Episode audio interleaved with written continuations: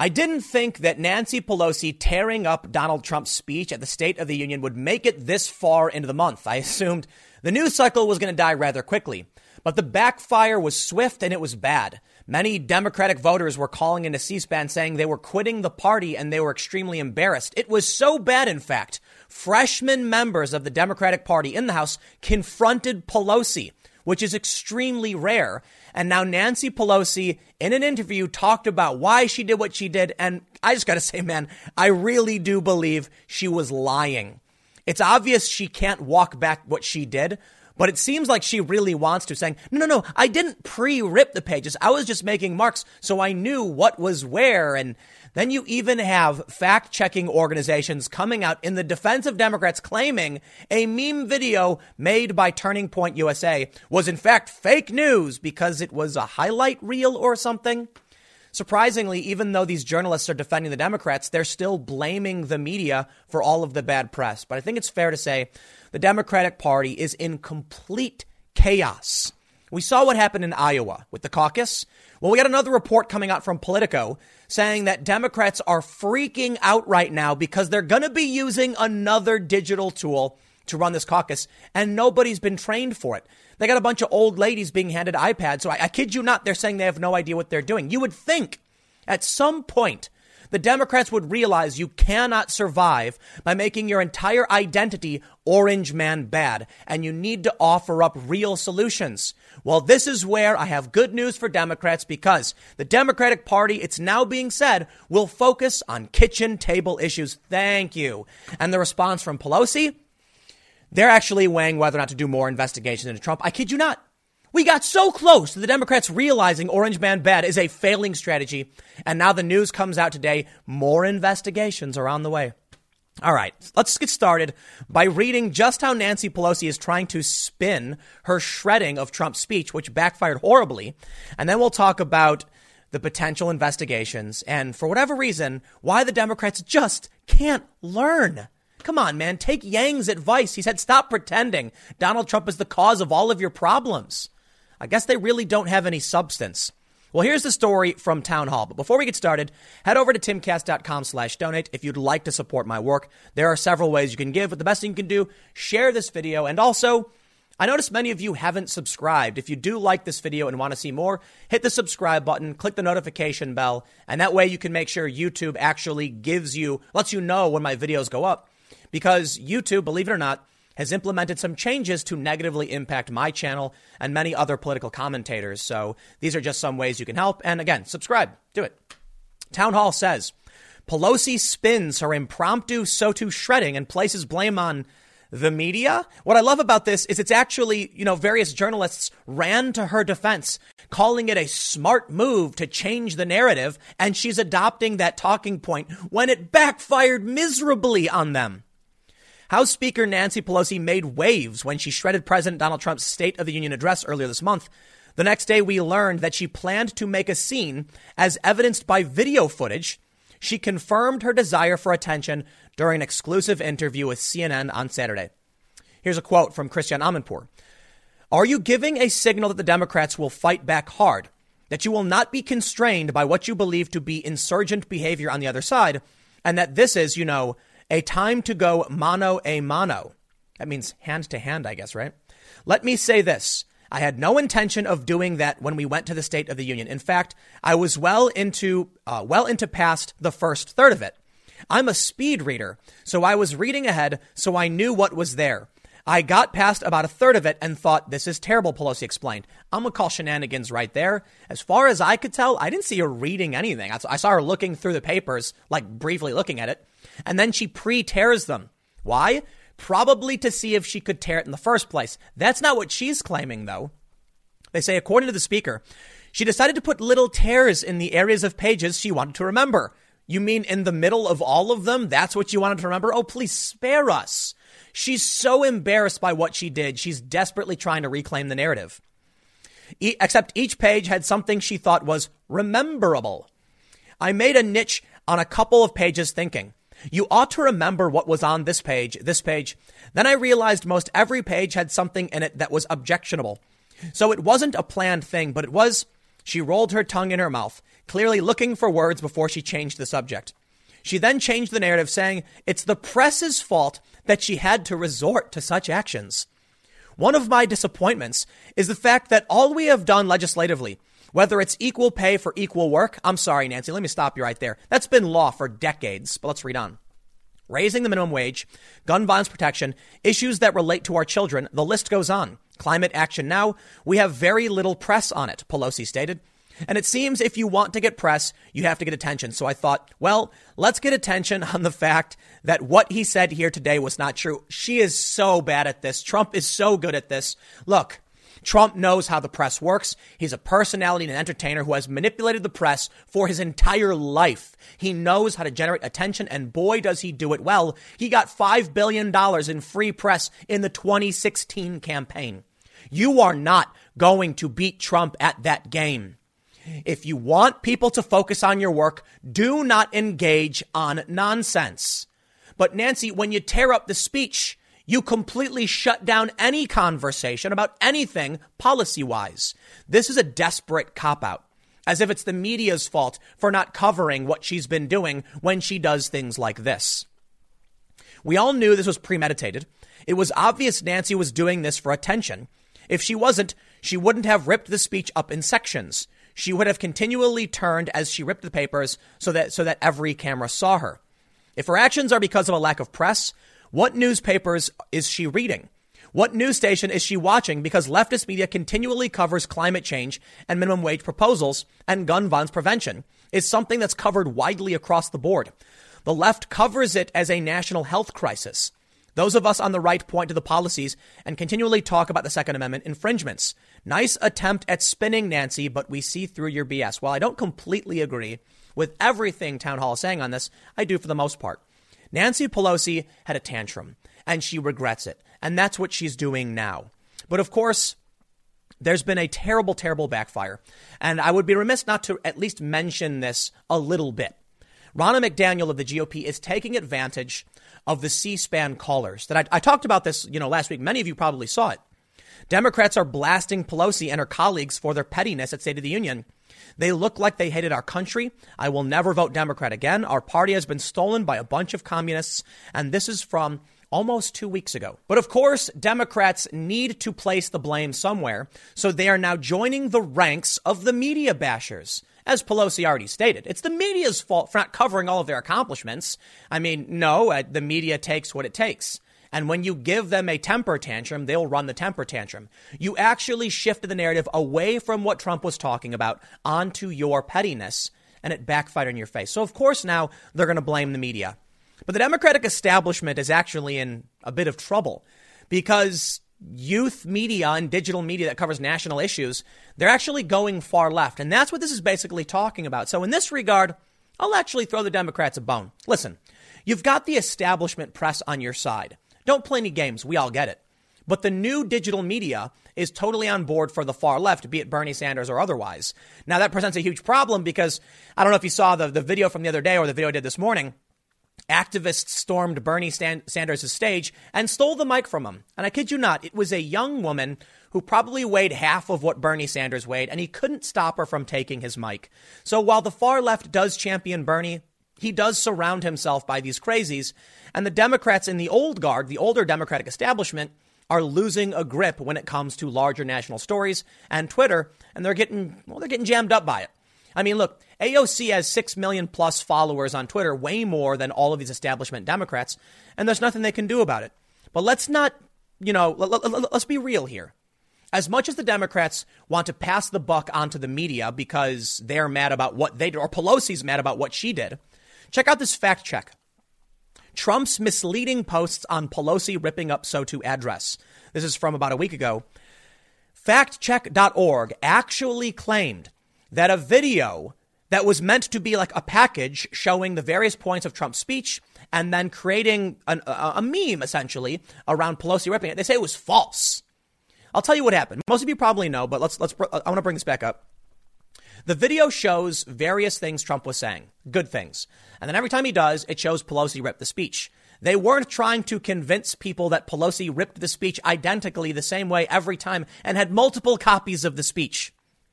But the media plays games like this. I pointed it out earlier.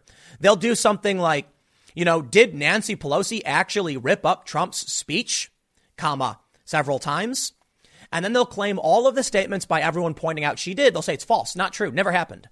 At the bottom of the story, it'll say, while she did actually rip up the speech, she only did it once because most people don't know what's happening. So you know what? I'll blame the media all day and night. It's the game they play. Pelosi is now playing games with CNN, who probably don't give her any real pushback and don't challenge her at all, and let her just pretend like she did it on purpose.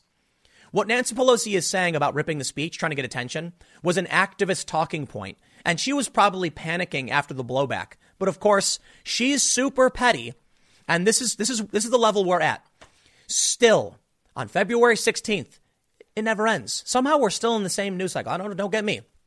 Newsweek reports Trump wasn't acquitted because there was no proper trial, says Pelosi. He's impeached forever and not vindicated. That's how petty the Democrats have become.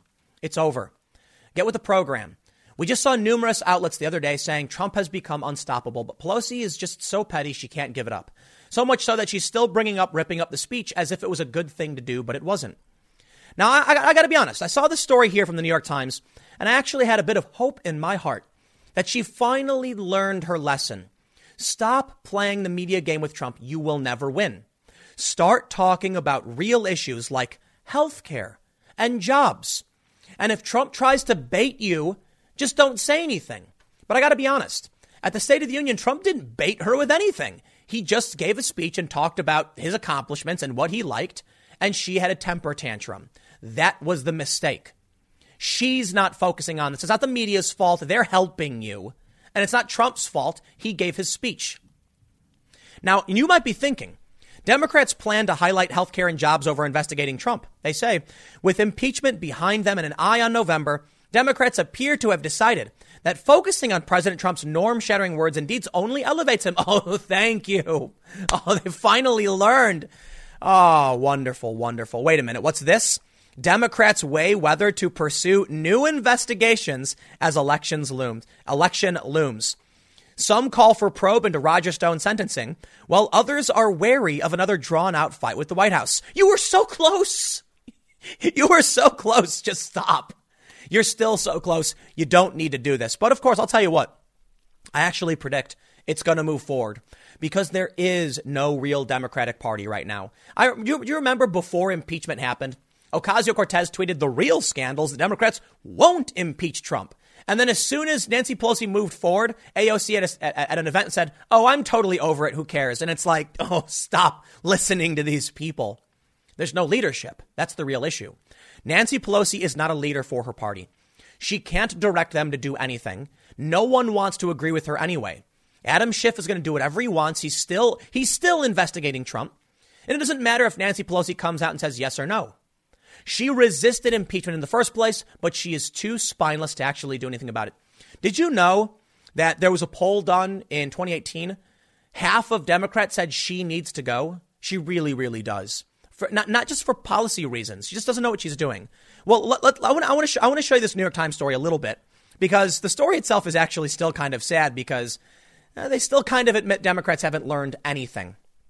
They report House Democrats recovering from their failed push to remove President Trump from office are making a sharp pivot to talking about health care and economic issues, turning away from their investigations of the president as they focus on preserving their majority. They're not going to. It's too late impeachment was a mistake. Top Democrats say that oversight of the president will continue, and they plan in particular to press Attorney General William P. Barr over what they say are Trump's efforts to compromise the independence of the Justice Department. But for now, at least, they have shelved the idea of subpoenaing Mr. Trump's former national security advisor, who was a central figure in the president's impeachment trial. I got to say, this is actually good news. It's good news if you're tired of the complete BS it's good news if you're a Trump supporter. They're backing down, stopping the scandal nonsense. Actually, no, uh, I think it's, it's bad news for Trump supporters. Impeachment helped Trump. The Kavanaugh effect helped Trump, helped Kavanaugh, helped Republicans. I mean, Trump is raising record money. You kind of want that to continue, right? So finally, the Democrats are doing the right thing. Though Pelosi can be petulant and petty, at least now they're saying this.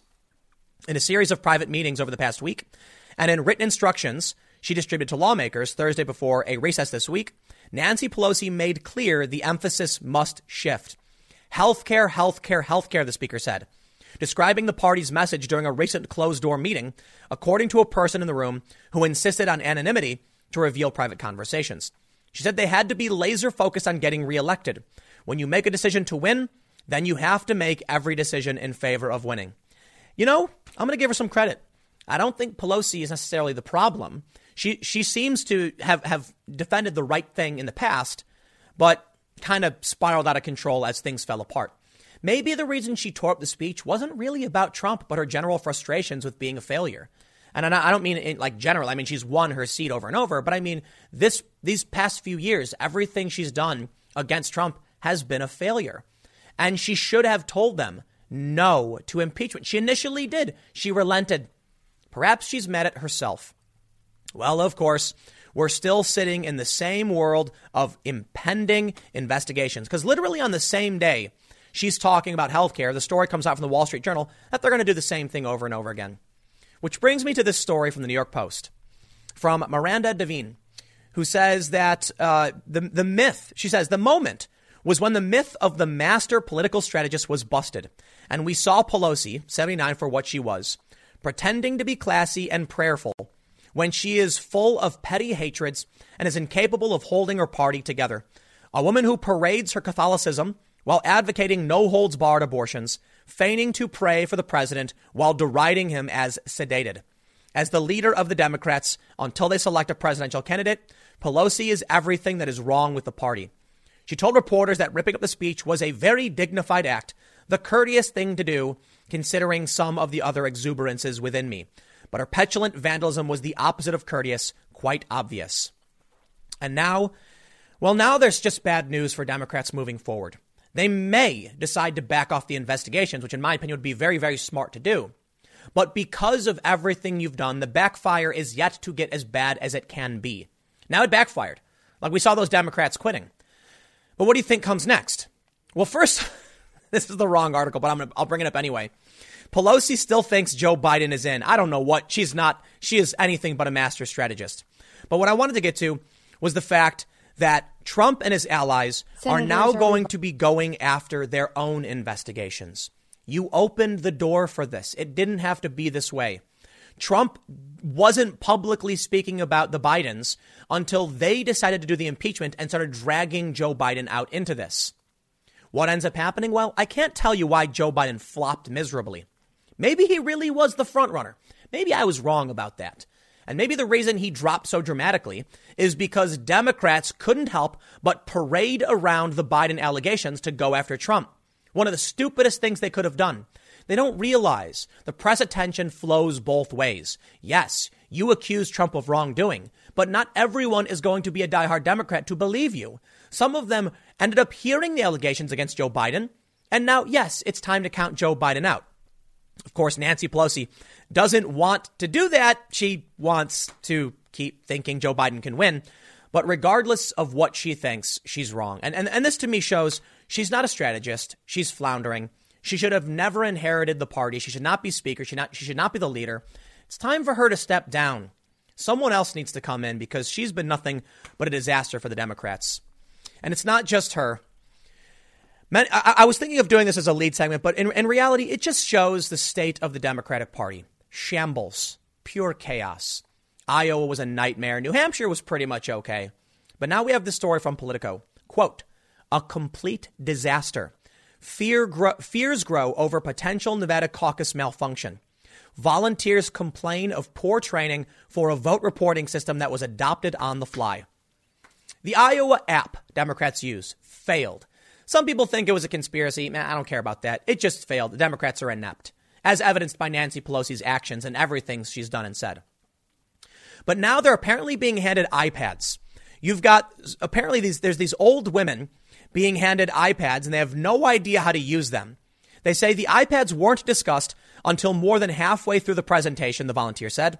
When someone asked how early vote totals would be added to the totals compiled live at each precinct, the person leading the training said not to worry because their iPads would do the math for them. Ah, I can trust that. The Democratic establishment handing out iPads that will do all of the math for you, so don't worry about when when they say that Pete Buttigieg wins, right? Do you guys remember what happened in 2016 in Nevada with like apparently the police had to come in, then the, the, the DNC kicked out Bernie delegates to give Hillary the majority? Yeah. Here's a quote. They there were old ladies looking at me like, "Oh, we're going to have iPads," the volunteer told Politico. After sitting through the 2-hour training session, the person predicted the caucus would be a complete disaster. And why am I not surprised? You know, Trump united the Republicans and it's working out for them really well. They're getting everything they want. The wall is being built. Trump is appropriating more money for it. He's curbed illegal immigration. I mean, immigration in general. The economy is doing great. I don't see how he loses unless Republicans just don't come out at all and sit around thinking they can't lose. Maybe this, let, us let, play a conspiracy game. What if everything Pelosi is doing is, in fact, a masterstroke? You see, by pretending to be completely inept and failing every step of the way, allowing Trump's approval rating to skyrocket and fundraising to come in record amounts, she's lulling Republicans into a false sense of security so that come November, the Democrats can pounce. And they will come out in record numbers with a top secret blue wave strategy that will leave Republicans floundering.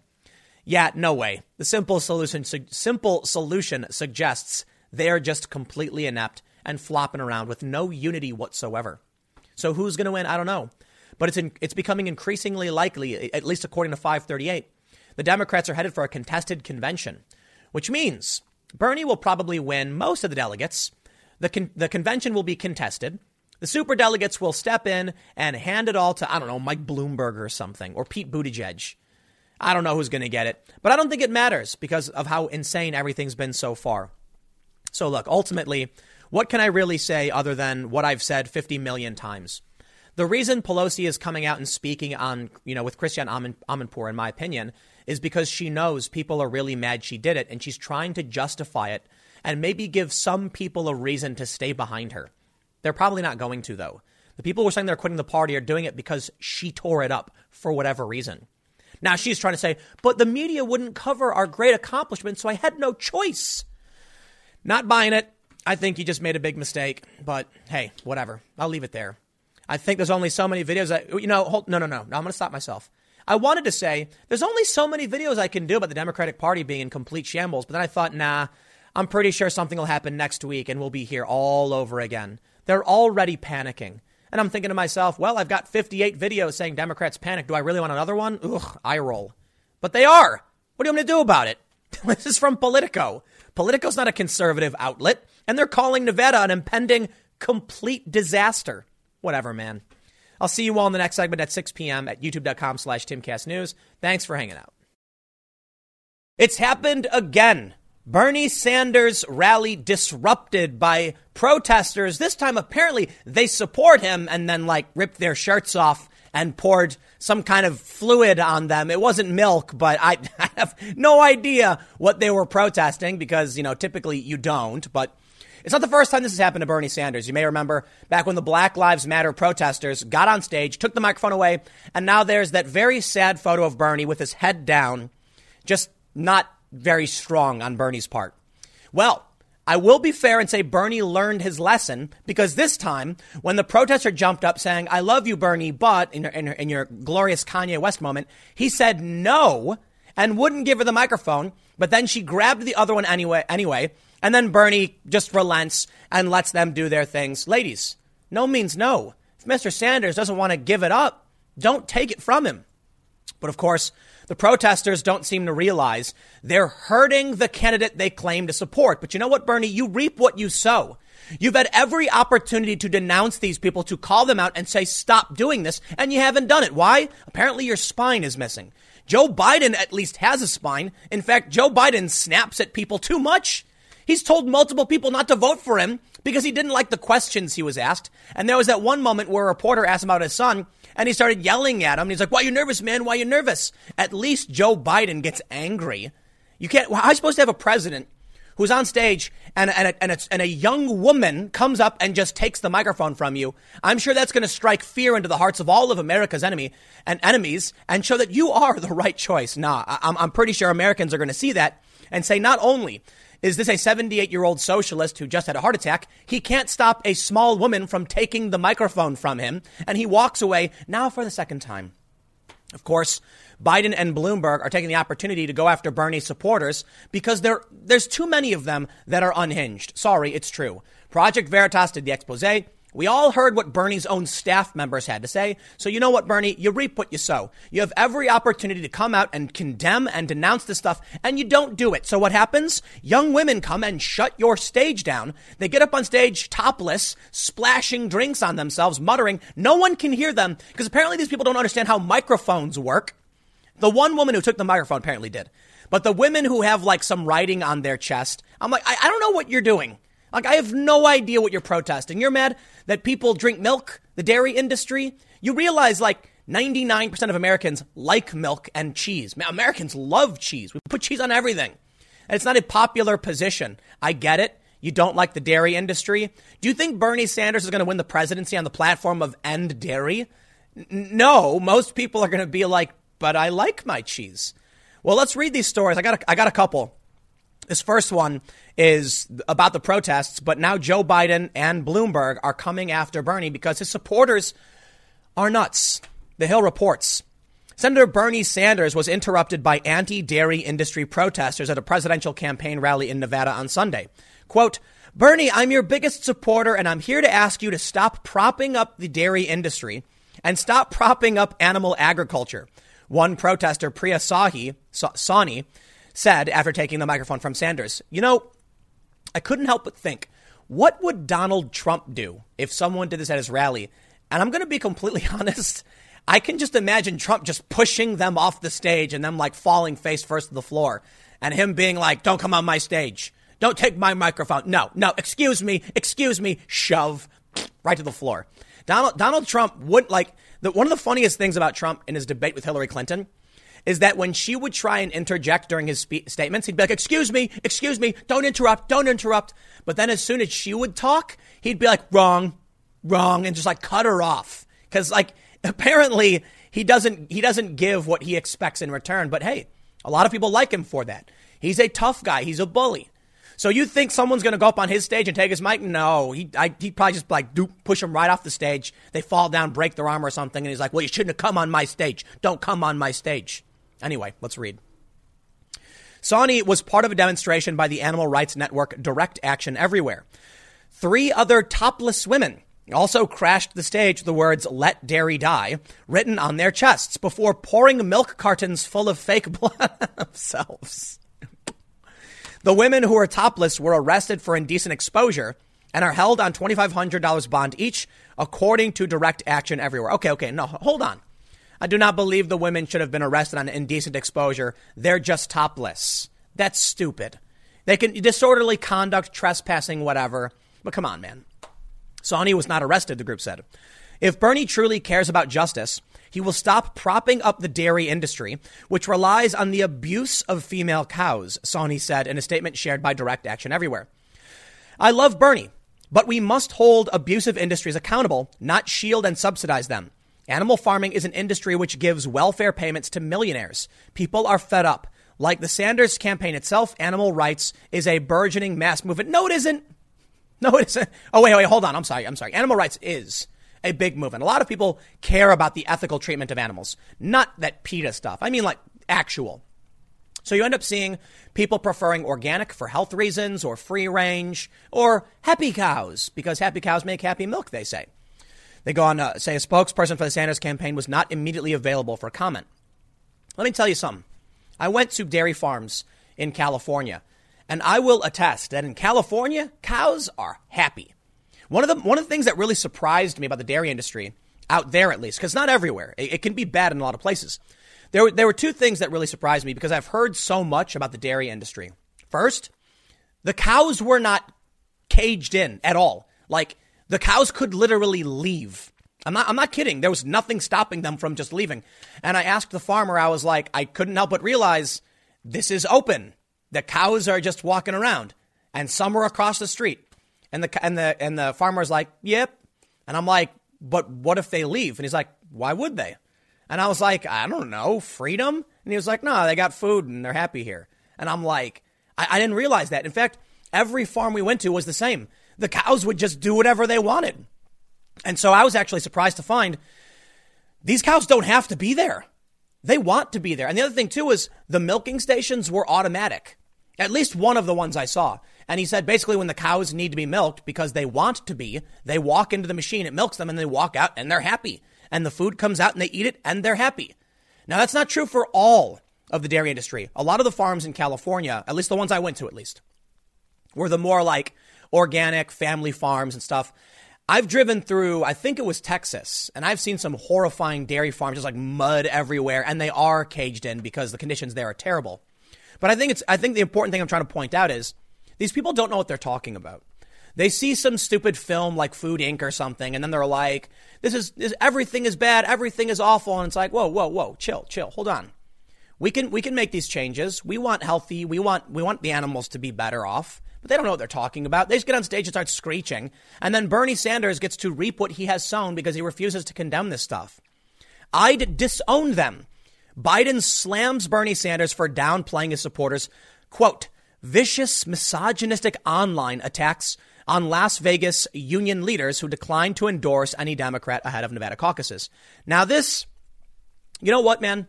There was a point where I would say the Bernie Bros things, Bernie Bros smear was a lie. At this point, though, I think, nah, it's kind of come to fruition. Here, listen. In 2016, they tried claiming that people on Twitter being mean was like misogyny. And we've heard that all the time. Sorry, dude, getting criticized on the internet is not hate speech or misogyny. Calm down. The poor, delicate sensibilities of these New York establishment journalists going, oh, well, I never, because some, you know, working class socialist type person or whatever said a mean word to them is laughable. But now we can see they're going after union members. And yeah, they are getting pretty nasty, especially with the Veritas expose. You can see what kind of people, you know, these are. But the, the union was doxxed. Like people was private information was being released and they were getting harassed. And other people had to call this out. And Bernie himself said something quite pathetic, calling on all supporters of all campaigns not to do this. And it's like, dude, there's no Buttigieg, you know, Buddha bros going out and harassing union members. That's your people. Buttigieg isn't courting the far left extremists like your campaign is and refusing to denounce. Now, I'd like to see more campaigns come out and denounce the extremists. At least Joe Biden is slamming Bernie's supporters, saying, I'd disown them. How is it that Joe Biden, the guy whose teeth keep teeth keeps falling keep falling out. He doesn't know where he is half the time, and he's got a, a bigger spine than Bernie does. Look, you know, I, I don't know what you expect to happen, but the commander in chief of the of, of, of, the president, it's the, it's the commander in chief. They they're, they're in charge of the armed forces. You think Bernie Sanders is the right person for this job? I'm sorry. What you're really looking for to get your policies passed is not a president, it's the Senate and, and Congress. Now, I understand getting the president means the courts, and so there's a lot. There's a it's a very important position for a progressive, you know, leader to hold if you want to get these, you know, uh, bills passed. But if you focused, if you focus on the Senate and the Congress, you don't have to worry about what the president can or can't do. And let's be real. Even Ocasio Cortez says Bernie Sanders, a Bernie Sanders presidency isn't going to get Medicare for all done. Ocasio Cortez just said, like the other day, we'll probably end up with a public option. Oh, really? Because it's exactly what Obama said. He said in the first year, we will have universal health care. Then he said, we'll go for a public option. And then what did, we, what did we get? The involuntary mandate. It didn't work. You couldn't get it done. The president doesn't have that kind of power. The president does set policy on trade, foreign policy, etc. All these things, very important. But they're the commander in chief. And so I think it's fair to criticize Trump for being, you know, not wanting to take advice from from the intelligence agencies or from his generals. Fine, but at least he's got a spine. Like I said, I could imagine someone going up on Trump's stage, grabbing the microphone, and then Trump just socking them in the face or just shoving them off the stage. I, I like, and Trump's a big dude. I really. Did you ever see that that clip of where someone tries to rush the stage and Trump like spins around all fast? Like he didn't react all slow about it like Bernie, and then Bernie looks away and then goes no, no, and try and then loses.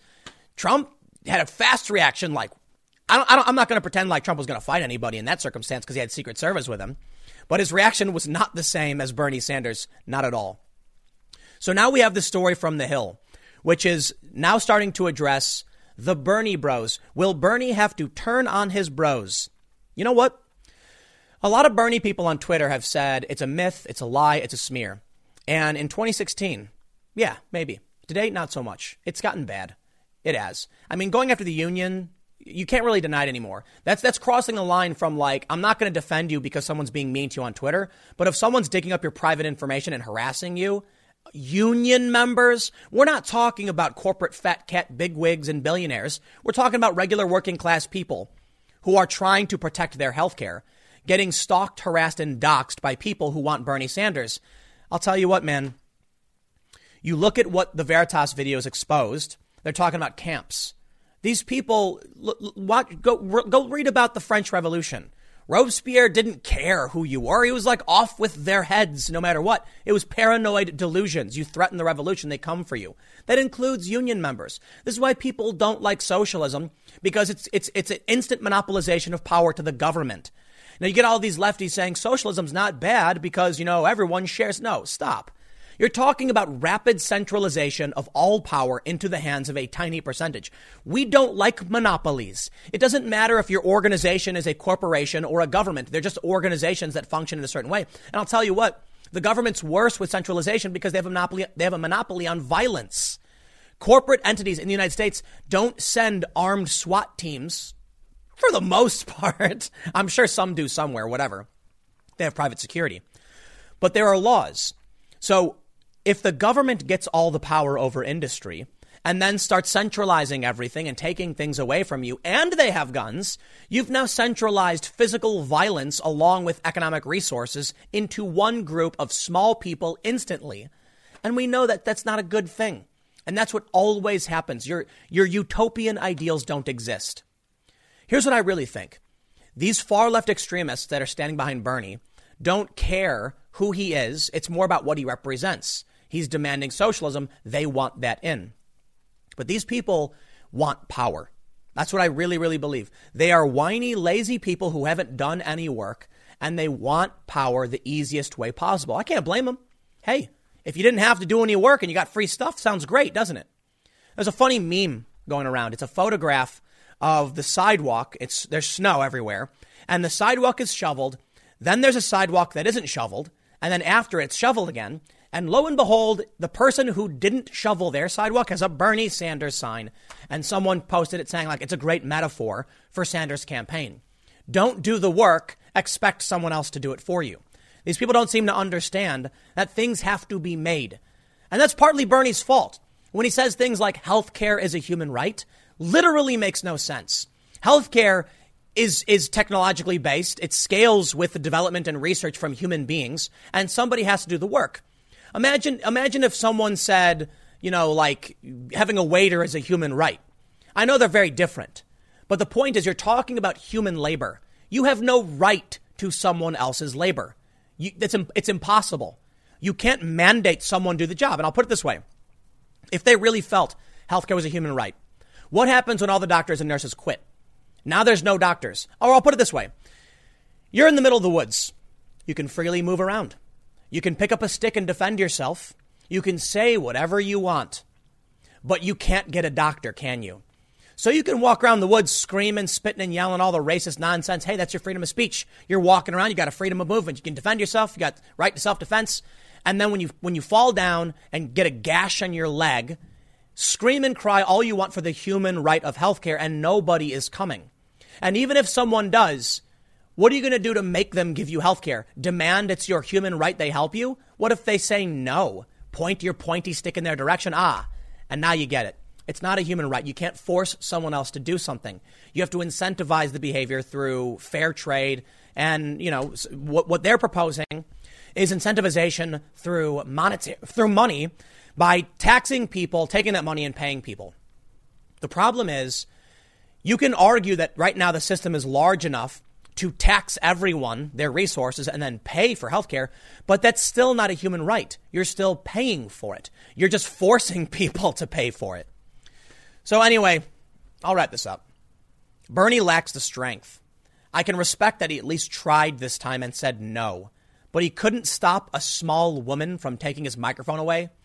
When she came up on the stage and reached for his mic, Bernie turns away from her, doesn't look at her, and says no, and starts walking away. Why? Get in her way. He let her take that microphone and then started saying stupid whatever and topless women splash fake blood on themselves. How insane. Could you imagine a presidency with Bernie Sanders and he's giving a, a, you know an address to the nation and a bunch of random kids run up, shove him out of the way and start ranting about nonsense? This isn't the first time it's happened. You can't have it. I get it. If he gets Secret Service protection, this won't happen again. But I think it shows to Bernie's character that he can't stop a small woman from taking his microphone away when he says no. Look, the first time he gave up the stage, you can argue he was trying to be polite to activists. This time, he literally said no, and he tried stopping her, and he couldn't do it. Bernie Sanders could not stop a small woman from taking the mic from him when he tried to stop her. That is not someone who's strong enough to be president. I'll leave it there. Stick around. Next segment's coming up at 1 p.m. on this channel, and I will see you all then. Recently, a study out of China was published saying the coronavirus may have emerged from one of the facilities doing research on animals, notably the Wuhan Center for Disease Control, which is literally across the street from the Wuhan seafood market. It says that someone was probably involved in the evolution of the virus, may have gotten bitten by a bat. One of the researchers actually had quarantined himself in the past after being exposed to the uh, a coronavirus in bats. That's very similar to the coronavirus we're seeing right now.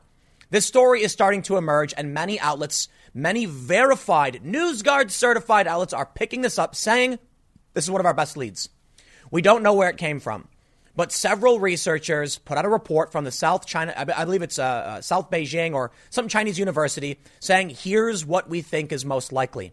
There is now evidence to suggest from the scientific community in China, of all places, that this originated in one of these facilities. Tom Cotton told us this was a possibility. He never said he knew for sure. He said China was lying and we need to entertain these hypotheses and figure out what's really going on, though a natural cause is still the most likely. It's a very sensible thing to say. I agree 100%. Yet, what is the American press saying?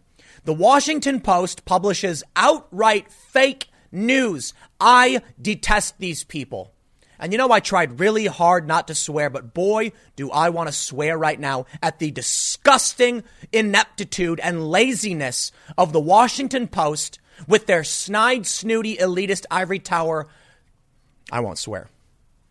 They say the theory was already debunked. Then you have the New York Times. Tom Cotton repeats fringe theory of coronavirus origins. Duh. Morons. Disgusting, inept morons working for these companies. Tom Cotton is right. There are no conspiracy theories, just several hypotheses as to the origin of the virus because we don't know yet. Was a very sane and rational thing to say, considering the, the, the level of preparedness underway. U.S. military is prepared for a full blown pandemic. The same warning was given to the UK Parliament, so we should take this seriously. It may blow over, fine, but the deaths are now near around, what, 1,800. So it's going up. And there are concerns from experts speaking to the U.S. Senate and to the British Parliament that this could reach 60% of the population. It's serious. And with this new study that was just published, or report, whatever you want to call it, from these scientists, that it may very well have originated from a bat coronavirus contamination. Why would the New York Times and the Washington Post play this stupid game? The American press is complete and utter garbage. I'm going to read you these stories. But let me first start by saying metro.co.uk. Did coronavirus start in Chinese lab where bats attacked scientists and peed on them? A new paper from the Beijing sponsored South China University of Technology cast doubt on the government's theory that the deadly infection emerged at a seafood market in, Wuhan. We know that's not the case now. Or I should say, many scientists have said it's not the case when they realized some people had been infected earlier than the initial infections from the seafood market, and that at the very least it emerged somewhere else before going to the seafood market. How about this? The sun.co.uk. Both of these are certified by NewsGuard, mind you, I'm not saying you have to like what NewsGuard is, but this is a group, an, an organization that checks the credibility of outlets, saying these are credible outlets. Bat attack. Coronavirus may have started in Wuhan lab where hundreds of bats attacked and peed on scientists, experts say. And then we have this tonline.de. I don't even know what this website is, but it's certified by NewsGuard, green across the board. Look at that. They say it's the best of the best. Score 100 out of 100. Coronavirus Researchers suspects laboratory next to Wuhan's fish market. Man, and what, what, what, what's this? Inquisitr. Deadly coronavirus may have originated in Chinese government laboratory. What, what, but this has also got a 100 out of a 100. So let's talk about why the New York Times and the Washington Post are complete garbage gutter trash rags. Tom Cotton never said this was a, a leaked bioweapon. He said that we should entertain any possibility until the evidence comes in because China is lying to us. What did they do? Smeared him. Why? Because they're partisan, tra- they're partisan trash trying to make Tom Cotton look bad, I guess. Meanwhile, we have several other outlets, certified news outlets saying, hey, this might be the case. Now, is it true it originated in a lab? No. But researchers are saying it's, it's likely that somebody was probably involved in the evolution of this, of, of this virus. That's actually what it says. Yet the New York Times and the Washington Post will tell you it's already been debunked. Excuse me? The stories about this coming from a lab just happened the other day. What do you mean it's been debunked? Where, where are you? What are you sleeping under a rock? Oh, I know it's actually happening. They're not journalists. They don't do any work. These are the people that already know the story before they write it. They already know the story before they visit the scene. You see, they're air quote journalists doing this all the time. They say, I'm going to go down to this rally for Trump, and I already know the story I'm writing. Let me try and find evidence to support it instead of going down, gathering evidence, and figuring out what happened. Let's read the story from the Washington Post. Mind you, it is complete trash, gutter trash. The Washington Post says Senator Tom Cotton, R of Arkansas, repeated a fringe theory suggesting that the ongoing spread of coronavirus is connected to research in the disease ravaged epicenter of Wuhan, China. Fringe theory? Oh man. So weird that you're the odd outlets out and that several other outlets, not just right wing ones that are all certified by a third party agency, are all saying, oh, a scientific report is saying that may actually be the case. Fringe theory? Out of a university? You people are insane. I hate the press in this country, man. Cotton referenced a laboratory in the city, the Wuhan National Biosafety Lab, in an interview on Fox News' Sunday Morning Futures. And there you get, you go. The reason why they're smearing him and calling him a conspiracy theorist is because he's a Republican who appeared on Fox News talking about something that's been reported far and wide. He said the lab was near a market some scientists initially thought was a starting point for the virus to spread. We don't know where it originated, and we have to get to the bottom of that. We also know that just a few miles away from that food market is China's only biosafety level 4 super laboratory that researches human infectious disease. How funny that you literally have evidence to suggest this there may be a connection and they say it's debunked and there's no evidence. They could up to a crime scene and literally see a guy holding the, the, you know, the weapon and be like, well, it doesn't prove anything. It's just a fringe theory. It's like the guy's right there, dude. And then an expert comes in and says, we actually think that guy holding the weapon did it. Well, I don't know. This was already debunked by us without evidence. They go on to say, yet Cotton acknowledged there is no evidence that the disease originated at the lab. Instead, he suggested it's necessary to ask Chinese authorities about the possibility, fanning the embers of a conspiracy theory that has been repeatedly b- debunked by experts. Oh, I cannot stand these awful people. I just ineptitude, complete and utter ineptitude. How I want to swear so bad. I just cannot stand these vile, disgusting morons that are so stupid it may actually get people hurt. They're so interested in smearing the Republican senator, they didn't bother to Google search what he claimed. God, they're so dumb. Cotton is referring to a well known lab in Wuhan. Cellular level biosafety level four. Is that not evidence? You, you stupid people? It's like, uh, uh, how insane is this? There's literally a bio lab in the city where the outbreak occurred. What, it's like the first thing you would check is was there a breach at your biolab? Where could this have come from? No? All right, well, we'll keep it in mind. That's just a normal thing to do. But, but look, look, I, I, it's not just about what is common sense. Like Tom Cotton, what he's saying is common sense. It's about the fact you literally have a scientific paper from South China University, Beijing sponsored. Like the Chinese government has been lying this whole time. Either is losing control or they're letting the truth seep out or they're sponsoring misinformation, whatever. I don't know. But this is the information we have right now. It's the best we can do. Man, these, these, these look, let me read you what Tom Cotton said. He said, Let me debunk the debunkers. Paulina Milla and her, quote, experts wrongly jump straight to the claim that the coronavirus is an engineered bioweapon. That's not what I've said. There's at least four hypotheses about the origin of the virus. One, natural, still the most likely, but almost certainly not from the Wuhan sea market. Two, good science, bad safety. They were researching things like diagnostic testing and vaccines, but an accident, uh, accidental breach occurred.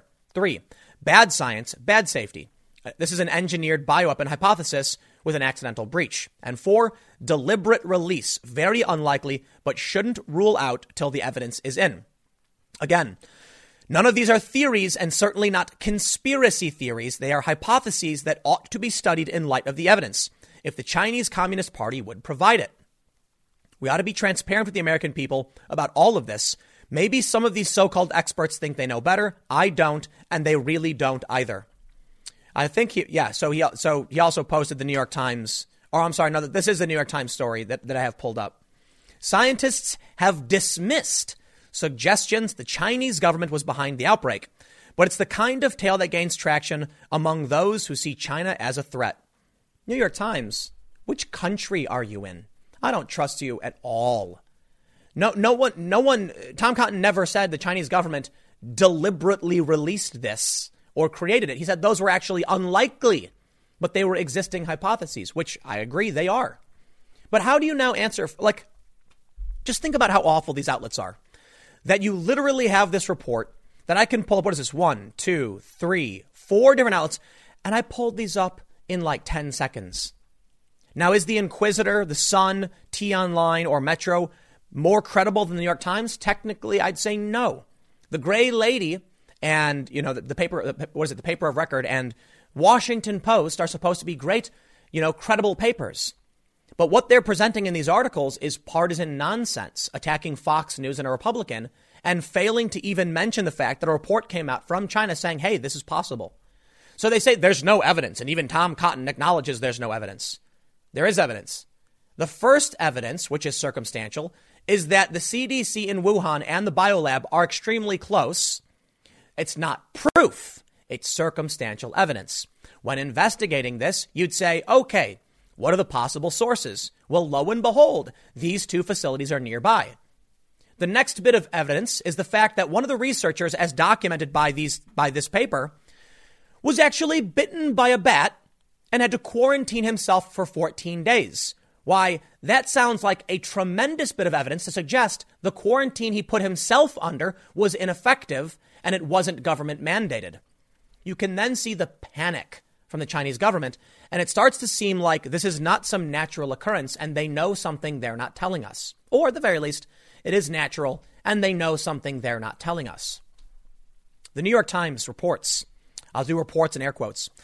The rumor appeared shortly after the new coronavirus struck China and spread almost as quickly that the outbreak now affect, afflicting people around the world has been manufactured by the Chinese government. This is a trick the media does for some reason. I have no idea what her intention is. I guess to smear Tom Cotton. It's all politics. You'll see Snopes doing it. There'll be something like this Donald Trump will eat a bowl of chocolate ice cream. Someone will then tweet, Trump was eating chocolate ice cream. Snopes will then create the headline Did Donald Trump actually eat chocolate ice cream with a silver spoon? False. And then you go, ha, that proves all these Republicans are liars, herpy derp. They add the last little bit to make the whole thing fake. And at the very end of the article, it'll say something like, while it is true Trump was in fact eating ice cream, and Tom Cotton was absolutely correct when he said so, it is not true, as some believe, that he was using a silver spoon to do it. But no one ever said that. Who is saying right now that the Chinese government made this and leaked it? Yes, a fringe conspiracy. This Tom Cotton didn't say that. He pointed out that there is some circumstantial evidence that should be investigated. And they immediately misrepresent what he's saying to say he's incorrect, to make him look crazy, because instead of caring about what's actually happening, these psychotic sociopaths who claim to be journalists are either willfully lying or they're some of the stupidest people on the planet. The coronavirus has been worse every step of the way. Every report that's come out, it's only gotten worse. At first, you had people saying, oh, the flu is worse. Now it's like, oh, actually, this is traveling as fast as the flu with a substantially higher mortality rate. Oh, I thought the flu was worse. But, but, but, but the flu is infecting more people. But the flu season started several months ago, so that could explain those numbers.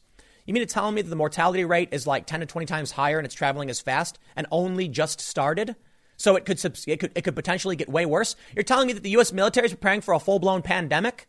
You're telling me that experts have already testified to the British Parliament and the Senate that this could reach 60% of their populations? That this is going global?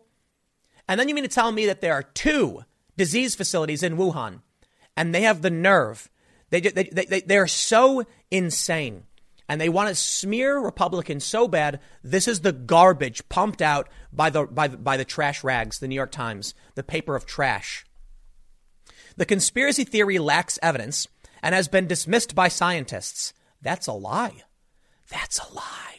Because as we already know, the actual scientists in China are saying it may have actually come from a lab where somebody was entangled in the evolution of the virus. Their words, not mine.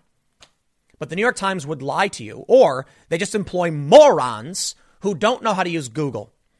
It has gained a wide audience with the help of well connected critics of the Chinese government, such as Steve Bannon. Oh, Steve Bannon, the boogeyman. Speaking on Fox News, Tom Cotton, Republican of Arkansas, raised the possibility the virus has originated in a high security biolab. We don't have evidence that this disease originated there. But because China's because of China's duplicity and dishonesty from the beginning, we need to at least ask the question to see what the evidence says, and China right now is not giving evidence on that question at all. They say he later walked back the idea. Actually, I'm pretty sure he said he didn't. Let's see if we ha- he says this. I ha- this is a quote from Tom Cotton. I haven't said the coronavirus is a Chinese bioweapon run amok, so I haven't walked back anything. What I have said is that China's official origin story of the Wuhan food market is almost certainly bogus. And given Chinese dishonesty and lack of transparency, we have to consider all possibilities until the evidence is in. But sure, eh, Jadid, you take the Chinese Communist Party line at face value. You know that recently there have been a bunch of stories about academics secretly receiving money from, from China and not reporting it. I think there was a story somewhere about the New York Times putting up Chinese propaganda. This is weird. Smaller outlets, less, you know, outlets with not nearly as much funding, are, are telling us right now this paper exists. But for some reason, the press in the United States is defending Chi- the Chinese Communist Party. That the Chinese Communist Party can say whatever they want and they go, You got it, Chinese Communist Party. What? These people have concentration camps, not just for the sick, for the Uyghurs. They are, they are duplicitous, evil people, putting people in camps to harvest their organs. I'm not making that up. The New York Times thinks they're honest and telling the truth.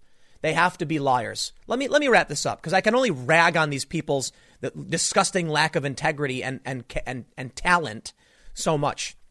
They're either morons who don't know what Google is. Sure, that's fair. Or they're actually willfully lying to the American people to protect China. Why? I don't know, man. Creepy. I'll leave it there. Stick around. Next segment's coming up at 4 p.m. at youtube.com slash timcast. It's my other channel, and I will see you all then. On January 20th, 2020, 22,000 gun rights advocates descended upon Virginia to protest gun control legislation. The media smeared this group, one journalist actually claiming it was a white nationalist rally. But no, it was a peaceful protest and a massive gathering and a show of force for the state of Virginia to know that these people care about their rights and do not want certain legislation passed. And guess what? They won. Now, people often say peaceful protests don't work. That's mostly on the left. So what do they do?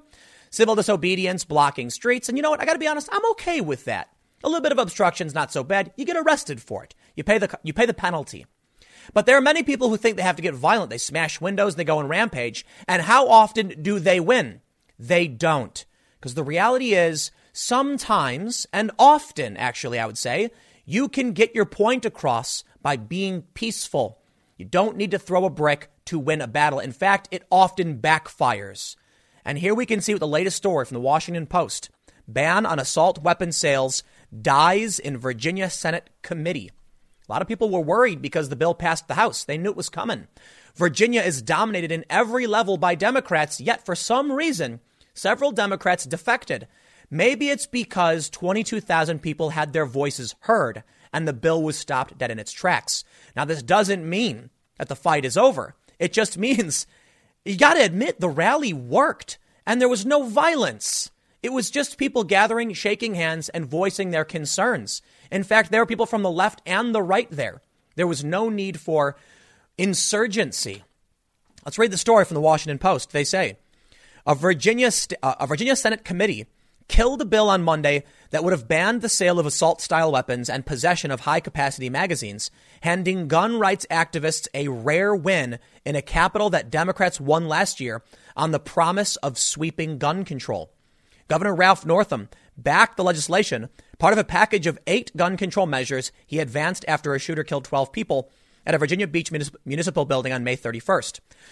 Republicans' refusal to act on those bills last summer in a special session that they, they gavelled out in 90 minutes became a rallying cry for Democrats in November elections.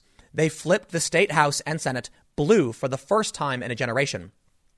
The House passed all eight of Northam's bills, but four Democrats, they say Senators Creigh Deeds, John Edwards, Chap Petersen, and Scott Surovell, sided with Republicans on the Senate Judiciary Committee to reject the assault weapons bill for the year.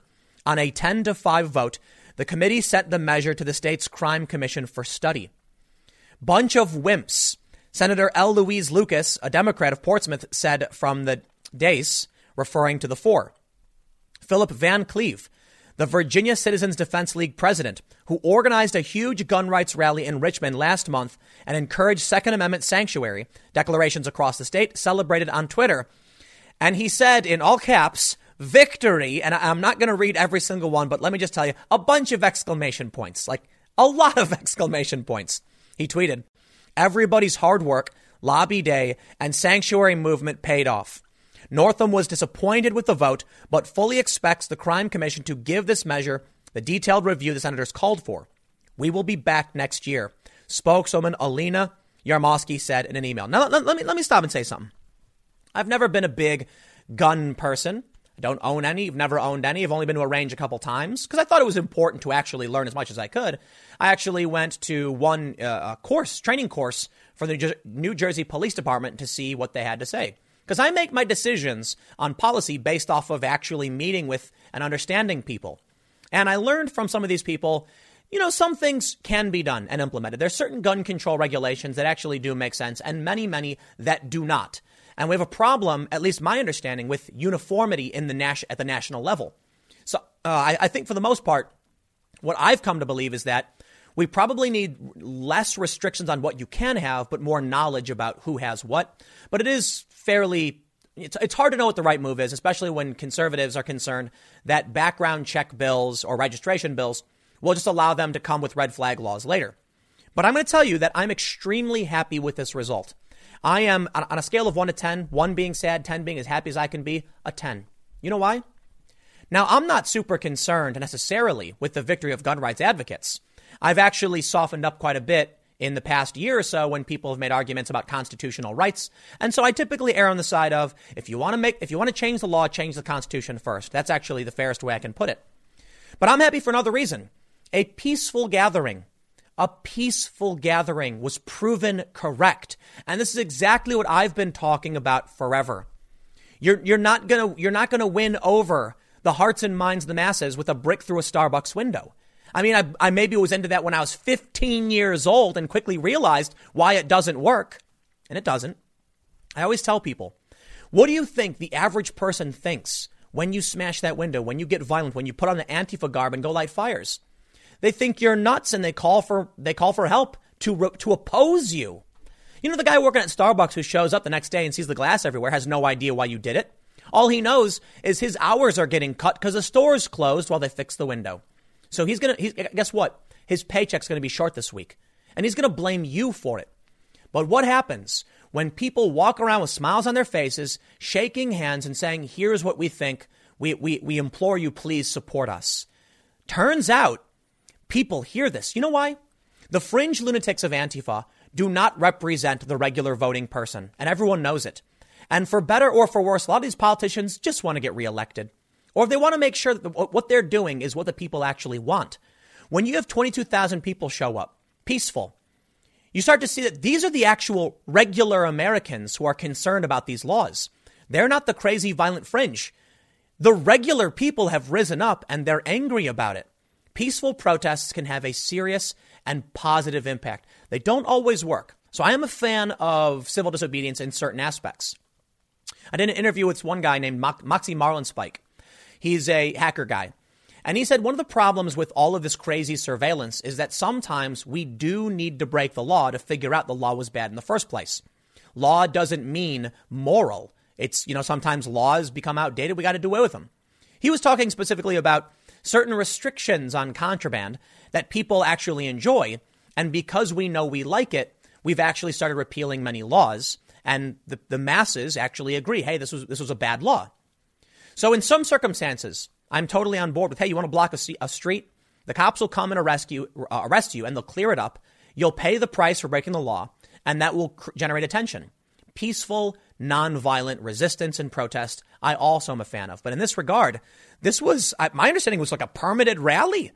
And I'm not a big fan of rallies because I t- often feel like they don't do anything. But look at this. Victory Van Cleave tweeted House Speaker Eileen Filler Corn, who had challenged the Senate to pass all eight bills in a speech over the weekend, reacted more sharply. The Democratic platform last fall was very clear, she said in a statement. Limiting access to weapons of war used in mass murders was a key part of that platform. The House of Delegates delivered on our promise to take action to keep those weapons off our streets. To call today's vote by the Senate Judiciary Committee a disappointment would be an understatement. You have no idea what you're talking about, though. Clearly, the people who showed up for this rally, who have what you call a weapon of war, it's not, disagree with your view. You are wrong. And that's why so many, that's why there were people defecting. Because even though the Virginia, uh, the, the Senate was controlled by Democrats, four Democrats defected, saying, you know what? It's not right. The people don't want this. Sponsored by Del. Mark H. Levine, the measure would have prohibited the sale or transfer of those firearms beginning July 1st and outlaw possession of the magazine six months later on January 1st. As originally introduced, the bill would have, be- would have banned all possession of assault weapons. That doesn't even mean anything. Do you know that? Yeah, you guys all know it because you're online and you pay attention. And I know that for the same reason. Assault weapon is meaningless. In some jurisdictions, and I think federally, a Glock 17 is an assault weapon. That's like the handgun cops use. Nobody, nobody would agree with that.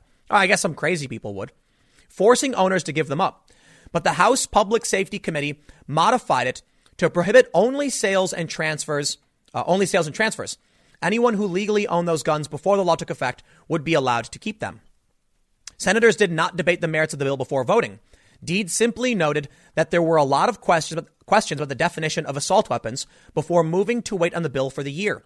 Democratic supporters tried to counter with a motion to hold out only for the day, but Deeds prevailed. The bill, defi- the bill defined assault firearm as any semi automatic, center fire rifle or pistol with a fixed magazine capacity greater than 12 rounds. I'm pretty sure with a fixed magazine capacity, so I'm, I'm pretty sure that would include like almost every gun. It would also have applied to any semi automatic, center fire rifle, or pistol that can accept a detachable magazine and also has one of other several features, including a folding or telescoping stock, a second, uh, a second hand grip, or a protruding grip that can be held by the non trigger hand, a grenade launcher, flare launcher, silencer, or flash suppressor. The bill was the most controversial, controversial part of Northam's gun control agenda, with gun rights activists warning that the state was planning to confiscate firearms. They were. Since the election, more than 110 Virginia counties, cities, and towns have passed some type of Second Amendment sanctuary resolution, many of them asserting that local officials will not enforce laws they consider unconstitutional. Gun rights activists staged an enormous rally on Capitol Square in January, drawing heavily armed militias from across the country, and also the Black Panthers, and also people who are not armed, and also constitutionalists who just felt like, regardless of whether or not Second Amendment was your issue, the Constitution is, well, it needs to be defended. So I'll wrap this up. Major victory for the rally. I'm really surprised this was the case. So, you know, congratulations to those who wanted this outcome. For me, I'm just happy to see that a peaceful rally actually proved successful because a lot of people seem to think the only route is insurgency. Let this be an example to all the wackos who think they should get violent. You are wrong. Let this be an example to all those who feel like they shouldn't, they don't have any hope because they keep losing that you can just keep fighting and doing it the right way. Nonviolent, peaceful rallies, civil disobedience, all of these great things. Yeah, I get it. Revolution often occurs when people go nuts. But typically things get bad for a long time afterwards. These people won. The fight's not over, but everyone at the end of the day can go for a slice of pizza and a glass of beer and have a smile on their face, and no one leaves in pain. No one leaves with, with, with suffering or destruction or damage. It's a longer fight, reform, but hey, when it works, things are better. I'll leave it there. Stick around. I got a couple more segments coming up in a few minutes, and I will see you all shortly. YouTuber Jake Paul launches entrepreneur how to platform Financial Freedom Movement. And boy, do I love it. I am going to be defending, of all people, Jake Paul in this video. He's basically saying college was a lie, fire your boss, figure out how to be financially free with today and the, with the internet. It's easier than ever to do. And you know what? He's completely right. He says college is basically a waste of time and a lie, and it's already, your degree is out of date when you get it. He's right. Surprisingly, who's calling him out and calling it a scam? Mainstream journalists who went to college are laden with massive debt and are saying he's offering up a scam. No. I'm not saying Jake Paul has the best advice in the world to give.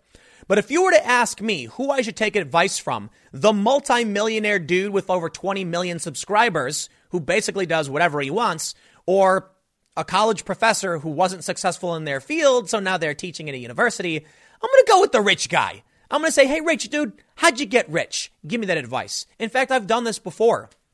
I remember seeing this dude in a sports car, super nice. I don't know, it was a McLaren or something. And I said, How did you get that? And he started talking about perseverance in business. And this was a long time ago, but it was kind of like things I already knew. But I was like, it confirmed what I already thought. Just keep working and building and figure it out. Every step, try and improve yourself. Acknowledge your failures. Do better. At the root of any financial trade is just giving, you know, exchanging some kind of value with something. But too many people are told, go to college, get a job at Starbucks, whatever. And that's not necessarily the right path forward. They're lying to you about college.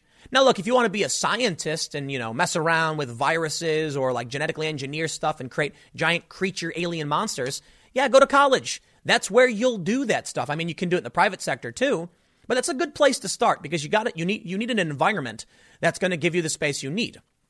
But if you want to work in music business, if you want to be on social media, if you just want to manage a general business, regardless of what it is, school is a huge waste of time.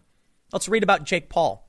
Variety reports at a rally on Saturday, the content creator, along with influencer friends and around 50 teenage and tweenage fans, some chaperoned by parents, launched the Financial Freedom Movement in partnership with Gen Z Holdings Inc., a Los Angeles based brand development group targeted at millennials and Generation Z audiences. Hollywood Sports Park, a multi use outdoor paintball, soft pellet, and BMX venue in Bellflower, California, in southeast LA County, hosted the event which Paul had posted about on his Twitter and Instagram accounts the day before, writing that the education system is worthless and that it was teaching kids zero real life skills for them to secure their own future. Yeah, he's right. Now, apparently, Jake Paul has been on the downtrend. I don't know or care. I don't follow Jake Paul, whatever. But he launched a website that many people said was a scam. His site's called the Financial Freedom Movement. Your terms, dream goals, financial freedom. I'll tell you what, I'm often very skeptical when people offer me this stuff. You see it online all the time, you know, be financially free, be independently wealthy. Just give me $50 and I'll tell you how to do it. Sure. But on his website, I'll give him the credit. He actually does have videos you can watch where they give you some free advice right from the start. And some of it is just okay. They've got a bunch of people with resumes that are fairly decent, probably exaggerated. And I'd be willing to bet Jake Paul is not going to tell you all the actual sneaky, underhanded things that he actually does. And I'm not, I'm not saying like illegal or unethical. I'm saying there's like industry secrets he probably doesn't want to share. The reality is, though, You've got a YouTube star who actually has become extremely successful and can give you real advice outside of what YouTube really is. And he's telling you school is a scam, and he's right about that. Of course, the media wants to get in on the Jake Paul is just pushing a scam to steal your money. And, you know, sure, look, Jake Paul's running a business. He does just want your money for the most part. But I got to admit, he's probably, he probably knows a ton of stuff about running a business no one else is going to teach you. Variety says, the online platform, which costs $19.99 a month, will feature curated content from social media influencers and business entrepreneurs, including Paul himself. Ostensibly, it's a how to guide on how to monetize an online presence, although Paul told Variety it's for anybody who wants insight on how to make money from his, her, their passion. Subscriptions also include weekly group video calls with Paul and guest experts. In the VIP area where Paul and friends gathered, several, several, several made signs with Sharpie pens and neon colored poster paper with various FM, FFMisms. I learned the periodic table, but not how to do my taxes. Not awesome. Pi equals 3.14, but how do I start a renter's lease? School suck, sucks. Start a YouTube channel. Boom. There it is. How come we don't know how to do, we don't know how to do our taxes? How come school never taught us how to start a business? Do you even know what a C Corp, S Corp, LLC, or any of these things are? You probably don't. Some of you probably do. I had to teach myself everything. School was an outright waste of time. It's one of the reasons why I didn't go to high school either. And guess what? Surprise, surprise, the dude who's got a successful career on YouTube is telling you that yes, this is all true. You know what they tell you when, you know what they say to me when I tell them college is a scam? Don't do it. They say, you're an anomaly, Tim. Very few people can be successful like you. Watch a TED talk. In it, they say the only, there's only one factor in success, and it's perseverance. As long as you focus and work hard and sacrifice, you can succeed. But they act like it's a special thing that billionaires who dropped out of college make three times more money than billionaires with PhDs. They act like it's surprising or it's rare when you see all of these high profile celebrities who are high school dropouts. Now, look, I grew up skateboarding. I can't count on, on, on, my hands and toes how many pros there are who quit school and are extremely wealthy. Because let me make one thing clear there was a saying I heard a long time ago. Let's say you're in school, you're going to college. Why? You need a safety plan. All right. If you don't have the time and energy to commit to what you want, then why should I commit that time to you? If you come to me and say, How do I do it? The first thing I'm going to tell you is drop the fake nonsense. School is not getting you where you need to go. You need to work in the industry. The things I'm developing and learning in my business and the things that Jake Paul knows about how YouTube and social media and marketing works, they're not teaching in college, which means you're going to spend 20 bucks a month on Jake Paul's program and you are going to learn a hundred times better than you, uh, uh you know, you're going to learn way more cutting edge at, you know, bits of information pertaining to social media than you'll get at anywhere from any college. You have these colleges where people did not succeed. Like, if you're really good at what you do, why are you teaching it at a college? You see, I'm not teaching at a college. I know a bunch of journalists who are teaching at colleges and they make almost no money. There's a reason why successful people aren't doing that. It's because their business is working. So who do you really want to learn from? Somebody who isn't working in the industry or somebody who is? And the other thing too is, uh, look, I, I, I don't know what Variety has to say about Jake Paul because I'm not here to, to say like he's going to give you the best advice in the world. I'll be honest. I don't know exactly what his plan is, but I'm seeing so many people tweet about how it's a scam. Yeah, maybe. But I seriously think you're getting better advice for, from an actual YouTuber than you are from some college or some job. And so I've seen it over and over again. They say uh, Paul dropped out of school after 11th grade, completing his diploma through an online course. I just got the answer from a cheat site and put it in and didn't have to do any work recalled Paul, whose career includes a stint on Disney channels, whatever. Both Paul and his older brother Logan leveraged their followings on the now defunct video platform Vine into content creation powerhouses, most notably YouTube. Their careers have included a number of controversies. Yeah, yeah, we get it. They kind of do whatever they want. He said, "I'm not anti." Uh, so, so uh, they here's what they wrote. Does Paul's anti-establishment rhetoric mean the ethos of the financial freedom movement is staunchly anti-education? No. He said, "I'm not anti anything. I think it's great if somebody wants to be a doctor. I think it's great if somebody wants to be a veterinarian and you have to go to trade school. He added that the program does not have a set curriculum. The word itself evokes a sense of rigidness. But people who sign up will learn how to market themselves. The strategies behind going viral and practical tips on how to handle business meetings and even roommates, which might not be a set curriculum but sounds at the very least like an informal syllabus. I'll tell you what. I have seen a ton of these programs where they're like, if you give me a couple bucks, I'll give you advice. It's just general public consulting. Now, businesses will hire consultants to give them advice. It's like a normal thing. Tons of people are consultants. Yet for some reason, when I see stuff like this, they're like, that's clearly a scam. Is it? If you don't have the ability, Is it the fault of the person who gave you the advice? The answer is no. But here's what I think ends up happening. There are certainly tons of scammers. I would never pay for someone I've never, you know, pay for advice from someone I don't know and has no proven history. I'm certainly not going to take the advice of people who went to college, let, racked up massive debt, and now are working crappy jobs and, and they can barely afford to live because, as they say, you know, misery loves company. But here's what ends up happening. So uh, here, here's my prediction Jake Paul's going to launch this. He's going to give a bunch of pretty good advice to a lot of people on how to market, how to market their brands and build a business on social media. And most of them are going to fail. And when they do, they will claim it was a big scam. But the reality is they just didn't know what they were doing or how to do it. And that's the real problem. Or, or I should say, more importantly, they didn't have the perseverance. So they enter this program thinking they're going to get a get rich quick scheme. They're going to hear all these things, fail, and then they're going to blame it on him. Anyway, I don't, I don't, you know what? I'm, I'm a staunch kind of anti college person, so I really wanted to comment on this. I'll leave it there. Stick around. I got one more segment coming up in a few minutes, and I will see you all shortly. Because apparently this is going to be an ongoing series. I saw this article from the end of January about women who get promotions being more likely to get a divorce. The same is not true for men. And the only thing I could think was, duh. Duh. I did a segment the other day about what people really want in relationships.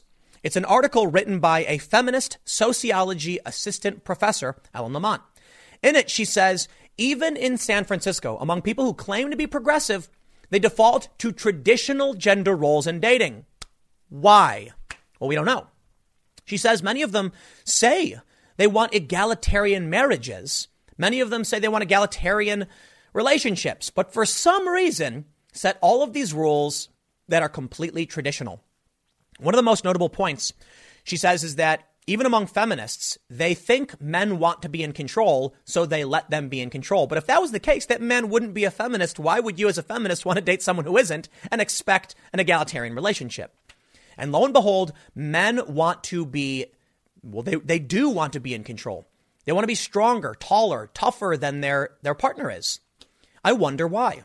Which brings me to this story from work, from this from the BBC Work Life. Getting a top job dramatically increases women's chance of divorce, even in egalitarian countries. Why isn't it the same for men? Let's put two and two together here, shall we? If a man and a woman are man and a woman are in a relationship, and the man gets a promotion, the man is still the breadwinner, feeling strong and tough and, and in control. Why would he want to get a divorce? Ah, but wait a minute. What happens when we combine both of these stories? You see, women want men who are strong and men want to be in control. That's the perception of both, at least. So, what happens when the woman gets a promotion? All of a sudden, now there's an imbalance. A woman is dating a man who is lesser than her. I'm not surprised this results in them getting a divorce if even the feminist sociology assistant professor says people in relationships, even feminists, default to traditional gender roles because a woman breadwinner is not a traditional gender role. Now, I'm not saying there's anything wrong with it by all means, if that's your what, what, what, you, know, you know your thing, do it to it. That's the great thing about liberal democracies. And I don't mean liberal as in left. I mean literally as in like a free society with democratic values and liber- libertarian values. And I don't mean big L libertarian. I mean freedom. Congratulations. You as a woman can get that job and can get that promotion. You are free to do so. But the data shows, don't be surprised if the relationship is harder. Look, have you noticed the trope on, on Tinder? I shouldn't say trope, but the common stereotype women like tall guys. They say, if you're under 5'10, don't bother swiping on me. They only want six feet. Why is that? Why do women want men who are bigger than them? Is it possible it, this, this idea extends not just to physical stature, but to societal stature as well? I think the answer is a resounding duh. As the feminist found, even feminist women want to be in a relationship where they they say, look, men want to be in control, so they actually cede that ground. And men want to be in control. They want to be taller and stronger and tougher, and they feel confident, I guess. So sure enough, when women get promotions, divorce is more likely. But let's read and see what they say. They write, having a successful and enjoyable career alongside a fulfilling romantic relationship is a life goal for many of us. But even in the most gender equal countries, finding a partnership that lasts is trickier for high flying women than men. You know why? I'm going to make an assumption. I think it's because women want to be in a relationship with a man who is giving them security, and men want to be providers. So if you're a very, very high status woman, you're probably looking up. You're looking up at who you're going to be dating, someone who's stronger and better than you and can provide you with a safety net. Not every single woman, maybe not the majority, but enough. I think the data shows it might actually be the majority, considering divorce women goes up, but not for men. In Sweden, of all places, which ranks first in the EU's gender equality index, thanks to factors like generous parental leave, subsidized daycare, and flexible working arrangements, Economists recently studied how promotions to top jobs affected the probability of divorce for each gender. The result? Women were much more likely to pay a higher personal price for their career success. Promotion to a top job in politics increases the divorce rate of women, but not for men. And women who become CEOs divorce faster than men who become CEOs, summarizes Johanna Rickne, a professor at Stockholm, Stockholm University and co author of the research, which was published earlier this month in American Economic Journal. The paper, which looked at the lives of heterosexual men and women working for private companies with 100 or more employees, found that married women were twice as likely to be divorced three years after their promotion to CEO level com- compared to their male counterparts. In the public sector, using three decades worth of records, women mayors and parliamentarians promoted after an election doubled their chances of splitting from their partners. 75% were still married eight years after the vote, compared with 85% of those who didn't get promoted. While there was no evidence of a similar effect for men, female medical doctors, police officers, and priests who progressed in their careers also followed the trend. And no one is surprised. I guess the feminists are. You know, I'm sorry the data doesn't support the way you see the world.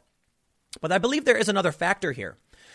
Perhaps women who get promoted take on more responsibility and then aren't around as often for the men who also want to have a lot of responsibility. I don't think this is really the reason because there's no necessarily correlation between a promotion and more work. In fact, a promotion might actually lead to less work. A lot of managers, you know, at white collar jobs might end up sitting around a lot and have a lot more free time. I think it's an issue of status and stature. And it's probably true a lot of men don't like feeling like lessers, and women don't want to date lessers. Not for everybody, Maybe not the majority, I don't know, but it seems to be the case, doesn't it? They go on to say the authors noted that while the majority of participants in the study had children, most had left home by the time their parents divorced. So the marriage stressors in the run up to these separations were not connected to more generalized pressures of having small children. It could also be that marriage is pr- primarily about a partnership to have a family. And when those kids grow up and move on and move out, there is less of a reason for people to actually be married. Now, that's more of a liberal, you know, progressive view, but not as nearly far left as many of these people are. But it is something I've noticed quite a bit that a lot of divorces tend to happen after the kids reach a certain age. But it's, it's not universal. Clearly, there are parents who get divorced when the kids are really young. Rickne argues that although Sweden has provided the legislation and societal structures to create the expectation that you shouldn't need to choose between family and career, the research reveals that what happens to families when women progress up the career ladder is often a different story. Many couples experience stress and friction when there are changes in the division of the economic and social roles. For example, due to the impact of the amount of leisure time they can spend together or how they divide up household tasks. But this, the research team argues, is often amplified when it is the woman who is promoted because it creates more of a mismatch of expectations. While Rickne's research did not measure which party initiated divorce in each case, one theory is that the husbands of top managers who got promoted found the situation harder to deal with than wives who were married to high performing men. She points out that the marriage market has not kept up with the labor market when it comes to gender equality. Since it is still seen as quite unusual for men to be, to be the main supportive spouse in someone else's career. I think the norm's changing. I think this norm changing is pretty far off, she adds. Her team's research, she argues, might therefore act as a lesson about what lies ahead for other countries that are moving toward more egalitarian economies. Here's what I think I think it's a mix of, mix of nature and nurture. I think there's absolutely societal expectations ingrained in people's minds about the roles they're supposed to take, and thus men are driven to succeed because they're told this is socially acceptable. Everybody wants to fit in. Why are women in the workplace more than ever? It's socially acceptable, if not socially demanded, that you manage your own life and be successful. Many people want to be financially independent, so everybody works. Women, women have now reached that point where they can be CEOs. But I do think biology plays a role. Testosterone. My understanding is it will make you more competitive and more aggressive, in which case there's going to be a drive to be better and to win. And thus, you're not going to want to be a loser in a relationship. You're going to want to feel like you're succeeding and growing every day and not like people are passing you up or that you're inadequate to your spouse or loved one. I'm not going to pretend like I can tell you for sure. I can only really tell you this is what's happening. The rest is going to be on for you, going to be for you to decide. If it is true that this divorce rate only happens when women get promoted, the answer is why is that? Now, of course, many people on the left are going to say social pressures and social constructs. Many more ultra traditionalists are going to say, no, it's because men are ingrained to be the breadwinner and women are attracted to men who do all these things, yada, yada. The reality is it's both. It really, really is both. And it's not even absolute. There are probably a lot of women who get by just fine, a lot of men who get, who get by just fine. But I think it's, it's, it's absurd to ignore the fact that men tend to do certain things, that women tend to do certain things. And while that is not a guarantee of who you will be and what you want to do, and it shouldn't be an obstruction to what you want to do, you should be absolutely able to have the opportunity to do whatever you want. The fact remains that there are natural tendencies within us and even if it's not based on biological driving factors or evolutionary psychology, it could simply be that men are taller. And because of this, they're more likely to do certain jobs, period. Men are taller. There you go. It could be as simple as that. But I'll leave it to you guys. I'll keep this one short. Do you agree with me? Well, I know uh, I'm going to get inundated by feminists who disagree with me and are going to be very angry that I dared read the article in the first place, but hey, what do you want me to do? This is coming out of Sweden, of all places. So if Stockholm is wrong and they're as feminist as they come, I don't know what you expect of me. I'll see you all tomorrow at 10 a.m. in the next segment. Thanks for hanging out.